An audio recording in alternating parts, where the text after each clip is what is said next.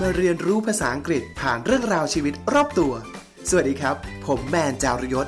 และคุณกำลังฟัง In Outside the Box Podcast เรียนรู้ภาษาอังกฤษแบบนอกกรอบ กับอังกฤษนอกกล่อง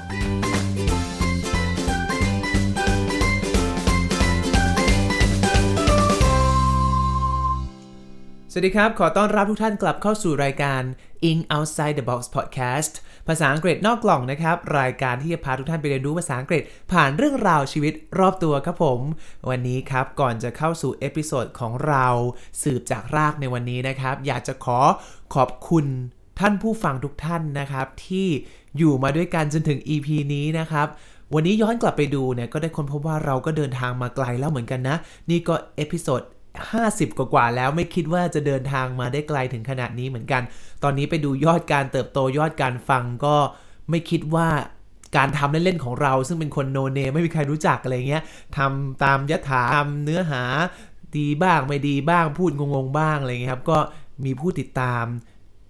มากกว่าที่เราคาดคิดไว้ทีเดียวนะครับ ก็อยากจะขอขอบคุณทุกท่านนะครับ โดยเฉพาะช่วงมีช่วงหนึ่งที่แบบรายการของเราติดขึ้นไประดับ 50 กว่า 1 ใน 50 ของ Spotify นะ ก็รู้สึกว่าดีใจมากไม่คิดว่าจะเกิดวันนั้นขึ้นได้ แล้วตอนนี้ก็ร่วงลงมาแล้วนะ เพราะว่าเราทำห่างหายไปเยอะมากเลยนะครับ ก็ตอนนี้พลังกลับแล้วจะกลับมาทำต่ออย่างต่อเนื่องแล้วนะครับ ต้องขอบคุณมีท่านผู้ฟังนะ ส่งข้อความมาให้กำลังใจหลังไมค์นะทางเพจด้วยนะครับ ก็ช่วงที่คุณยายเสียนะผมก็ทำ episode เกี่ยวกับเรื่องของความเศร้าใช่ไหมก็มีท่านผู้ฟังเนี่ยทักมาให้กำลังใจต้องอยากจะบอกผ่านตรงนี้เลยว่าขอบคุณมากๆ จากหัวใจนะครับมันเป็นเป็นความสุขและเป็นกำลังใจอย่างยิ่งให้กับคนที่เป็น content creator คนสร้างสรรค์งานพวกนี้จริง ๆ นะครับ เพราะว่า เรารู้สึกว่าเราทำพอดแคสต์ทุกวันนี้เพราะเรามีความรู้สึกว่าเรามีเรื่องอยากจะเล่าเนอะเรามีสิ่งที่เราอยากจะถ่ายทอดออกไปให้โลกได้ฟัง หรือให้โลกได้รู้ในสิ่งที่เราชื่นชอบมากๆไงครับก็อยากจะใช้พื้นที่ใน episode นี้ขอบคุณท่านผู้ฟังทุกคนจากหัวใจแล้วก็อ่าอยากจะขอให้ทุกคนติดตามกันต่อไปนะครับ ผมตอนนี้ก็รู้สึกว่าตัวเอง นะพยายามจะพัฒนาจุดบกพร่องต่างๆ ไม่ว่าจะเป็นเรื่องของเทคนิคด้านเสียง หรือแม้แต่การพูด การเรียบเรียงลำดับเนื้อหาการค้นคว้าทำข้อมูลต่างๆนะครับจะพัฒนาให้ยิ่งยิ่งขึ้นไปเพราะรู้สึกว่าทุกทุกวันนี้ย้อนกลับไปฟัง EP ต้นๆก็รู้สึกอับอายขายขี้หน้ามากเลยว่าโอ้ยทำไมเนื้อหางงอย่างนี้ คุณภาพเสียงแย่อย่างนี้นะครับแต่ว่าเราก็จะหยิบตรงนี้มาเป็น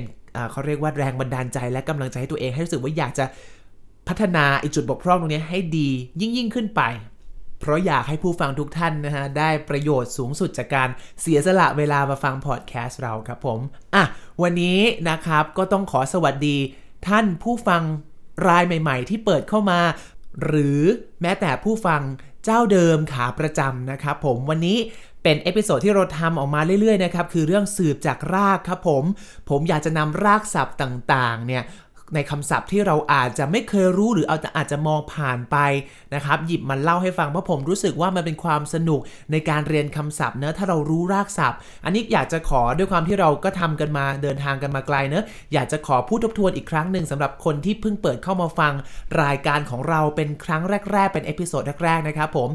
ใน EP ที่ 9 นะครับผมเคยเล่าเคล็ดลับในการสร้างคำศัพท์นะครับหนึ่งในองค์ประกอบสำคัญคือการ รู้จักครอบครัวของเขา รู้จัก word family word building การสร้างคำในภาษาอังกฤษครับ จะทำให้เราสามารถขยายคำศัพท์ออกไปได้อย่างรวดเร็ว เรียน 1คำรู้ได้อีก 9คำเลยนะครับ องค์ประกอบสำคัญเหล่านั้นนั่นคือ root คือราก prefix เติมข้างหน้า เปลี่ยนความหมายของคำ suffix เติมข้างหลัง เปลี่ยนประเภทของคำ เช่นเปลี่ยนจาก noun ให้กลายเป็น adjective adjective ให้กลายเป็น noun อะไรแบบนี้นะครับผม ซึ่งใครที่อยากจะฟังย้อนกลับไปฟังได้ใน EP ที่ 9 นะ รวมถึง suffix สำคัญสำคัญต่าง ๆ นะครับ EP ที่43 EP ที่44 ย้อนกลับไปฟังได้เลยนะครับผมได้ผมได้เคยพูดเอาไว้เรียบร้อยแล้วนะครับ เช่น สมมติเรารู้จักคำว่าอ่า migrate แปลว่าอพยพพอเราเจอเติม immigrate im แปลว่าเข้ามาข้างใน immigrate จึงแปลว่าอพยพเข้า immigrate e คือ x คือ out แปลว่าออก immigrate จึงแปลว่าอพยพออก หรือเราจะเปลี่ยนจาก migrate เป็น migrant เห็นไหมเปลี่ยนคำข้างหลังเนอะจาก migrate ที่เป็น verb ไปเปลี่ยนเป็น migrant ที่เป็น an an เป็นคนก็เลยเป็นผู้อพยพ หรือเปลี่ยนจาก migrate เป็น migration เห็นไหมครับ ถ้าเรา รู้จัก word building พวกนี้มันทำให้เรามีสามารถสร้างคำได้อย่างรวดเร็ว pick up word ได้อย่างรวดเร็วมาก เวลาเราเรียนคำศัพท์ หรือเจอคำแปลกๆในอนาคตนะครับผมเพราะฉะนั้นนี่คือความตั้งใจที่ผมทำออกมาในซีรีส์สืบจากรากนี้นะ ก็จะออกแนวเนิร์ดๆนิดนึง หวังว่าจะทำให้ท่านผู้ฟังได้ประโยชน์แล้วเอาไปใช้ในภาษาอังกฤษตัวเอง ไม่ว่าจะเรียนเพราะว่าความชอบเรียน เพราะว่ามี passion เรียนเพราะว่าเป็นเนิร์ดหรือจะเอาเรียนไป เพราะว่าเอาจะเอาไปสอบก็ตามนะครับ และวันนี้ท่านผู้ฟังครับเราจะมาพูดคุยกันถึงรากศัพท์อีกรากหนึ่งนะคือรากศัพท์ mort ที่เป็นรากศัพท์แปลว่าความตายไม่รู้ท่านผู้ฟังคุ้นๆบ้างไหมว่ามอมอมอมีตัวละครตัวหนึ่งนะฮะ ที่ถ้าเกิดใครเป็นยุควัยเด็กเนี่ย น่าจะคุ้นกับ อุตสาหกรรมนิยายเรื่องนี้ดีนะ เป็นจักรวาลอันแสนโด่งดังเลย นั่นคือ Harry Potter ตัวร้ายชื่อดังก็คือ Lord Voldemort ครับเออเห็นไหมแค่ชื่อเขาก็มีความตายซ่อนอยู่แล้วครับ วันนี้เราจึงจะมาพูดรากศัพท์คำนี้ครับ รากศัพท์คำว่า mort ที่แปลว่า ตายครับ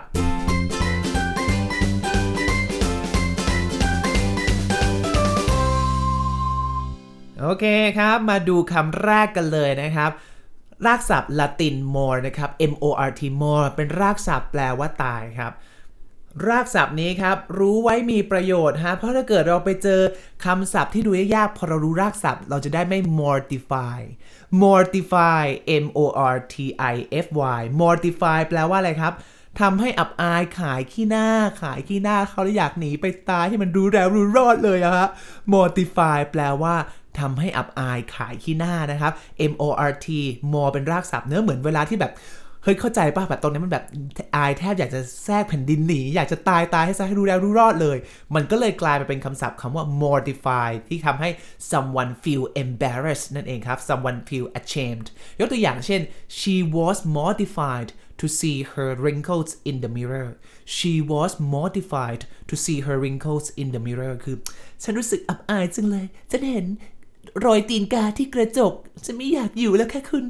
นะฮะ ก็คือแบบว่าอายมากนะครับ เพราะฉะนั้นเห็นไหมฮะ more บวกรากศัพท์ ify ซึ่งเป็น verb นะ ไปฟังใน ep 44 ได้เติม ify ปุ๊บกลายเป็น verb แปลว่าทำให้เลย mortify ทำให้อับอายขายขี้หน้าครับ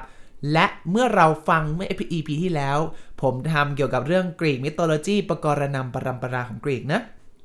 เราพูดถึงซุสพูดถึงเทพองค์ต่างๆ เทพเหล่านี้ครับเป็นพวก immortal เทพเหล่านี้เป็นพวก immortal เพราะว่า mortal แปลว่าตาย เติม im เข้าไป i m im im แปลว่าไม่ เวลาเจอ im หรือ in ข้างหน้ามักจะแปลว่าไม่ หรือแปลว่าเข้ามาข้างในฉัน immortal ก็คือพวกที่เป็นอมตะนั่นเองนะฮะอมตะ immortal แปลว่าไม่ตาย นะครับ ซึ่งแน่นอนพวกเทพพวกนี้เป็น immortal ก็จะไม่ลงมาเกลือกลั้วกับมนุษย์อย่างพวกเรา ซึ่งเป็นพวก mortal mortal ก็คือพวกตุยได้นั่นเองนะฮะ ฉันตายได้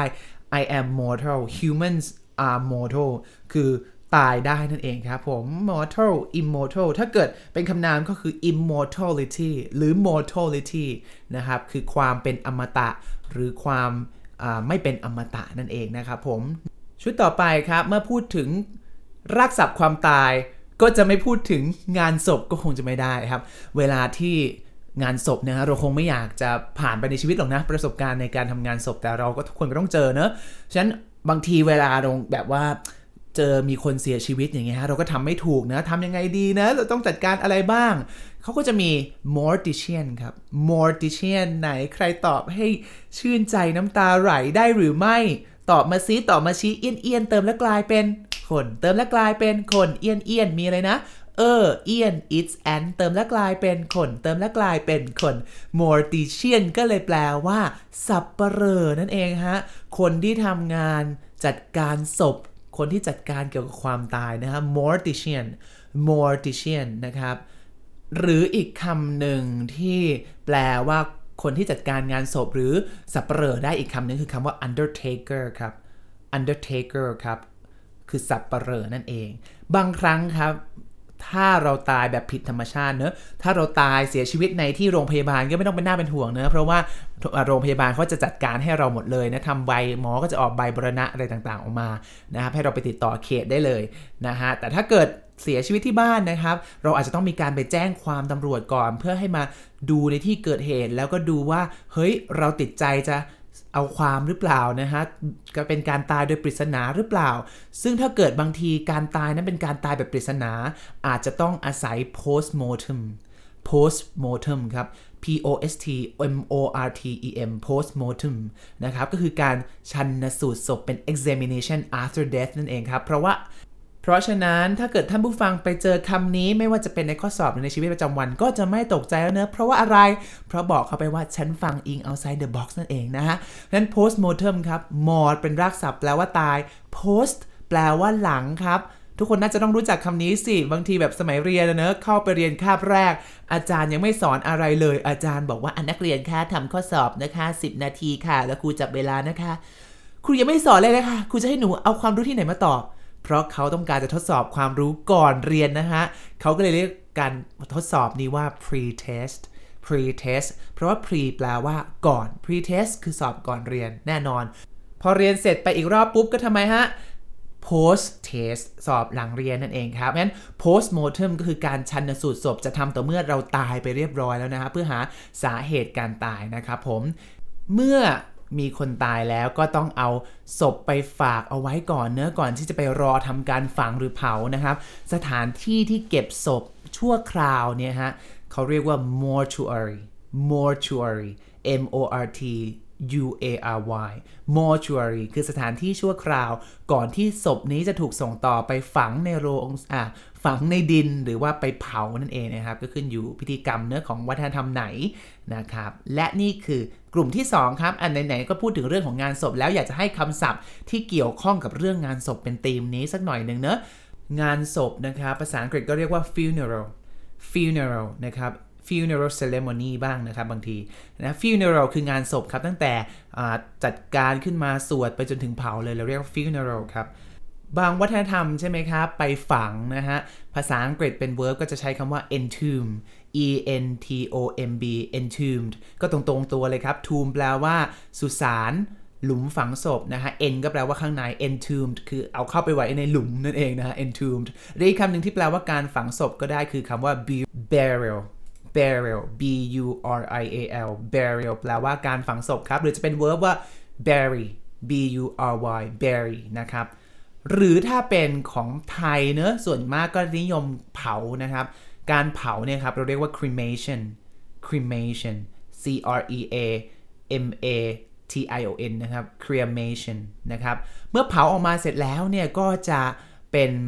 uh, ashes ครับ เกิดเป็น ashes ก็คือเป็นอัฐินะครับ เป็นกระดูกที่เป็น ฝุ่นผงนะฮะเขาก็เรียกว่า ashes เมื่อได้ ashes แล้วเนี่ย เราก็อาจจะไปใส่ในอัฐิครับ ซึ่งอัฐิเรียกว่า urn u r n urn ครับ หรือ cremation urn นะครับ แปลว่า โกดที่เอาไว้ใส่อัฐินั่นเองนะครับ urn นะครับ ถ้าฝรั่งเนี่ยเอาไปเผานะฮะก็จะต้องเอาไปไว้ในสุสานเนะซึ่งสุสานภาษาอังกฤษก็มี 2คำน่าสนใจคือคำว่า graveyard graveyard ครับ กับอีกคำหนึ่งก็คือ cemetery cemetery นะครับ ความต่างของ graveyard ก็คือ graveyard เนี่ยจะเป็นสุสานที่อยู่ในเขตวัดหรือในเขตโบสถ์นะฮะเป็นป่าช้านั่นเองนะครับ เอาไว้ฝังศพ แต่ถ้าเกิดเป็น cemetery cemetery นี่แปลว่าสุสานที่ตั้งอยู่เดียวๆนะครับ ไม่ได้อยู่ใกล้กับวัดหรือโบสถ์นะฮะ ถ้าเกิดใครไปกาญจนบุรีเนอะในตัวเมืองกาญจนบุรีเนี่ยจะมีสุสานอยู่นะครับ cemetery cemetery c e m e t e r y cemetery ก็แปลว่าสุสานนะครับ โอเค มีคำไหนอีกที่น่าสนใจ อ๋อ อยากให้อีกคำหนึ่งครับ ทุกคนคงจะรู้อยู่แล้วว่า death แปลว่าตายใช่ไหม the death แปลว่าคนที่เขาตายไป อีกคำหนึ่งที่สวยขึ้นมาจาก the death ครับ เกิดใครจะไปเขียนในข้อสอบ IELTS หรือจะไปใช้ทางการขึ้นนะครับ เขาใช้คำว่า the deceased the deceased ครับ d e c e a s e d the deceased แปลว่าผู้วายชนนั่นเองนะฮะ จะเพราะขึ้นมากว่า the death หน่อยนะครับ the deceased นะครับ โอเค อยากให้กรามาแทรกนิดนึงเนอะนะครับ ท่านผู้ฟังคงจะรู้จัก article a and the ดีอยู่แล้วนะครับว่ามันไว้นำหน้าคำนามเนอะถ้าเกิดใช้ the ก็แปลว่าจาะจง the girl คนผู้หญิงคนเด็กผู้หญิงที่ยืนอยู่ตรงนั้นน่ะ uh, the boy the car เห็นไหมไว้นำหน้าคำนามครับ แต่มันจะมีกรณีที่ท่านผู้ฟังจะได้เจอกับ the บวก adjective ครับ มันจะหมายถึงคนกลุ่มนั้นครับ เช่น the rich คือพวกคนรวย the poor คนจน the deceased คนตาย the death คนตาย นั่นเองครับผม แล้วเมื่อเราได้อัฐิมาเรียบร้อยแล้วถ้าเกิดใครเป็นสายไทยเนอะไปอัฐิเนี่ยอาจจะเก็บไว้ที่บ้าน หรือเก็บไว้ที่วัดก็ได้ใส่กด cremation urn เอาไว้นะครับ หรือบางคนไม่อะฉันอยากจะเอาไปโรยไปลอยอังคารนะครับ ภาษาอังกฤษก็อาจจะพูดได้ว่า I chose to scatter the ashes of my grandma over the water I chose to scatter the ashes of my grandma over the water ก็คือฉันตัดสินใจ scatter นี่คือโปรยนะฮะ ให้มันกระจายไปตามสายลมนะฮะ scatter แปลว่าโปรยกระจัดกระจายเพราะฉะนั้นฉันก็เลือกเลือกที่จะโปรยขี้เถ้า หรือโปรยอัฐิเนี่ย ลงไปตามสายน้ำนั่นคือการลอยอังคารนั่นเองครับ โอเค อีกหนึ่งคำที่อยากจะให้กันนะฮะก่อนจบ episode นี้ไปอีก 2 สิ เปลี่ยนใจละนะมีอีก 2คำที่อยากจะให้อีกคำหนึ่งครับคำว่า mortgage ครับ M O R T G A G E mortgage แปลว่าการจำนอง เอ้า เกี่ยวอะไรกับการตุยการตายแล้วเนี่ยฮะ ก็แน่นอนฮะ การจำนองคงเป็นอะไรที่เราไม่อยากที่จะ ไปยุ่งเกี่ยวกับมันสักเท่าไหร่เดี๋ยวถ้ามีทางเลือกนะฮะการจำนองคือเอาทรัพย์สินของเราไปค้ำประกัน เวลาที่เราจะกู้เงินหรืออต้องการจะเขาเรียกว่าอะไร สร้างความน่าเชื่อถือต่างๆนะครับ ซึ่ง mortgage เนี่ยคือการจำนอง เพราะฉะนั้นมันเป็นรากศัพท์คำนี้มันมีความเชื่อว่า เวลาคุณเอาทรัพย์สินของคุณไปจำนองเนี่ย แล้วถ้าเกิดคุณจ่ายหนี้ไม่ได้ตามที่สัญญาเอาไว้ตามงวดเอาไว้เนี่ย คุณก็ไม่มีสิทธิ์เข้าไปอาศัยอยู่ในทรัพย์สินที่คุณจำนองนั้นอีกแล้วเพราะฉะนั้นทรัพย์สินนั้นก็จะตาย death ไป คุณไม่มีโอกาสเข้าไปใช้ชีวิตอยู่กับมันได้ หรือในขณะเดียวกันถ้าเกิดคุณสามารถชำระหนี้ได้หมด คุณก็จะได้สินทรัพย์ของคุณกลับคืนมาใช่ไหมฮะ มันก็จะถือว่าไอการจำนองเนี้ยสิ้นสุดก็คือ death ไปสิ้นสุดการจำนองไปโดยปริยาย เพราะฉะนั้นคำว่า mortgage ในที่นี้จึงมี รากศัพท์ของความตาย เข้าไปเกี่ยวพันกันด้วยไหนขอลองดูในตัวอย่างประโยคซินะครับ มันได้เป็นได้ทั้ง noun และ verb เนอะนะครับ they had to mortgage their home to borrow enough money to pay for their children's education they had to mortgage their home พวกเขาเนี่ยจำเป็นต้องทำไมฮะ ไปจำนองบ้านของเขาเพื่อจะ borrow enough money เพื่อจะขอกู้เงิน to pay for their children education คือไป จำนองบ้านเพื่อจ่ายเงินค่าเทอมให้ลูกนะครับ ก็เป็นความดิ้นรนของพ่อแม่นะฮะคำสุดท้ายครับที่ผมเปิดเอาไว้ใน episode นั่นคือ Lord Voldemort ครับท่านผู้ฟัง ซึ่งตอนที่ผมได้อ่านอ่าน นิยายเรื่องนี้ครั้งแรกนะฮะก็มีความสะดุดกับชื่อของวอเดมอร์นะฮะคนที่คุณก็รู้ว่าใครนะครับมันมันมีคำว่าตายอยู่นั้นแน่นอนว่า J.K. Rowling ไม่ได้แบบอยู่ดีจะแบบว่าใส่ชื่อมาตามใจ เพราะนางเล่นกับรากศัพท์คำนี้ครับ ที่มันแปลว่าตายเพื่อให้มอเดอร์มอร์เนี่ยดูน่ากลัวสมกับเป็นตัวร้าย villain เนะจะสังเกตเห็นว่านะในเรื่องราวของวอเดอร์มอร์คนที่คุณก็รู้ว่าใครเนี่ย ก็จะเต็มไปด้วยทำไมฮะผู้กินความตายผู้เสพความตาย the Death Eaters ก็เป็นพวกแบบว่าลูกน้องของวอลเดอมอร์เห็นไหมครับ สีดำทุกอย่างไปสูบความตายเพราะฉะนั้นก็เลยชื่อว่าวอลเดอมอร์จริงๆ vol เนี่ย มันเป็นรากแปลว่า flight นะ แปลว่าการบินนะครับ เพราะฉะนั้นอาจจะเป็นแบบว่าการบินแห่งความตายคืออะไรวะนะฮะมันก็จะให้ sense ของความตายว่าคนที่ทำไมฮะ come back from the death ครับ fly back from the death ครับ คือโบยบินกลับมา ฟื้นมาจากความตายนั่นเองนะฮะก็เป็นเห็นไหมมันก็เข้ากับโทนเรื่องทั้งหมดทั้งมวลทั้งพล็อตเรื่องทั้งความรู้สึกตัวละครต่างๆ background ตัวละครต่างๆ เห็นไหมฮะว่าคำศัพท์ รากศัพท์มันทรงพลังแล้วมันก็ซ่อนอยู่เอาไว้ในทุกๆคำในหลาย ๆ ครั้งที่มันไม่ได้สักแต่ใส่มา แต่มีเรื่องราวร้อยเรียงมา ให้ท่านผู้ฟังได้รู้ที่มาที่ไปนะครับ และนั่นคือหน้าที่ของรายการเราครับ สืบจากรากที่จะพาทุกท่านไปสืบที่มาของรากศัพท์คำนั้นว่ามีอะไรซ่อนอยู่บ้าง ก่อนจะจากการขอทวนอีกรอบเนอะคำว่า mort รากศัพท์ที่แปลว่าตาย วันนี้เราได้เจอคำอะไรไปบ้าง mortify mortify ทำให้อายอับอายขายขี้หน้าจนอยากจะตายไปนะตรงนั้นให้แทรกแผ่นดินหนีไปแปหรือคำว่า mortician แปลว่า สับปเหร่อผู้ทำเกี่ยวกับผู้ทำงานเกี่ยวกับความตายนะครับ immortal อมตะ mortal ก็คือตายได้ mortuary แปลว่าสถานที่ที่พักก่อนจะเอาศพคนตายไปเผาหรือฝัง postmortem postmortem คือการชันสูตรศพที่เรามักจะทำหลังจากความตาย mortgage การจำนอง ที่เมื่อเราเบี้ยวนัดไม่จ่ายหนี้ทรัพย์สินนั้นก็ตายจากไปจากเราครับ และนี่คือรักษามอ พบกันใหม่กับเอพิโซดหน้า วันนี้ลาไปก่อน สวัสดีครับ